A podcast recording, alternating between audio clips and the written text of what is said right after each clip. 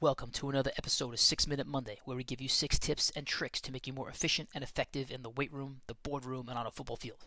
As you know, at Advanced Training, every now and again we turn the mic over to a guy in the program so he can share with you his tips as opposed to you hearing my tips week in and week out. This week, we have none other than the great and powerful Keith Eppinger. Keith, take it away. Hey everyone, this is Keith Eppinger. I would just like to start by saying thank you to Coach Mahoney for having me on this edition of Six Minute Monday. Um, very happy to be here. He's got a list of topics for me to run down, so let's get started. Uh, number one, an exercise I'm experimenting with. So we've had a couple of weeks downtime from Toughman, and uh, in that time period, we had NFL playoffs, the Super Bowl. So I was really inspired by, uh, you know, Tom Brady's crazy playoff run and his Super Bowl win to uh, start trying out the TB12 workouts. I really like the emphasis on pliability, flexibility, and overall muscle health rather than mass and size, which is what I used to train for. Um, so it's nice to give my muscles a break for a little bit, plug this in. Uh, you know, I'm still lifting, but I really like the incorporation of the resistance bands, med balls, stuff like that. Um, number two, a quote. So this is a quote from legendary basketball coach John Wooden. Adaptability is being able to adjust to any situation at any given time. This quote's been on my mind a lot, mostly because of the year that we just had. Everybody saw that in 2020, everything is up to change. No plans can be set in stone. You know, things were in flux for an entire year. So adaptability was really important to me, um, you know, in every aspect of my life because it shows if you're adaptable, you know, whether you're at work or you're on a field, you know, you, you show the people around you that you're trustworthy and you can be plugged into any situation and figure out a way to succeed. Uh, a movie I saw recently that I've been reflecting on, that would have to be Tombstone. Uh, it's a bit old, but you know it was recommended to me as a classic and it instantly became one of my favorites. And that would probably have to be because of the character of doc holliday. He's got some of the slickest lines some of the coolest scenes in any movie i've ever seen. Um, you know just an all-around bad dude cool cowboy.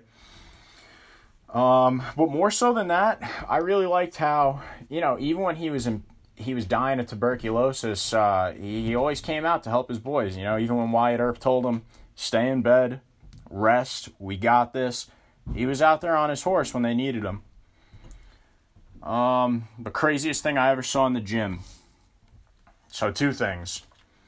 So, the first one, we had this guy that was there every day, and, uh, you know, he was a regular, and he would always lay backwards in the laying down leg curl machine. So, like where you would put your calves, this guy was putting the back of his head and doing neck extensions with them, but they looked terrible. And, you know, people that worked there would always go up to him and tell him, like, hey, man, you're going to get hurt. That was pre COVID. I hope he's doing all right. Uh, and then the other crazy thing I saw was another guy who used to come in every day, but he would wear a denim cutoff jacket with pins all over him, a WWE championship belt around his waist, short shorts, and like high tube socks.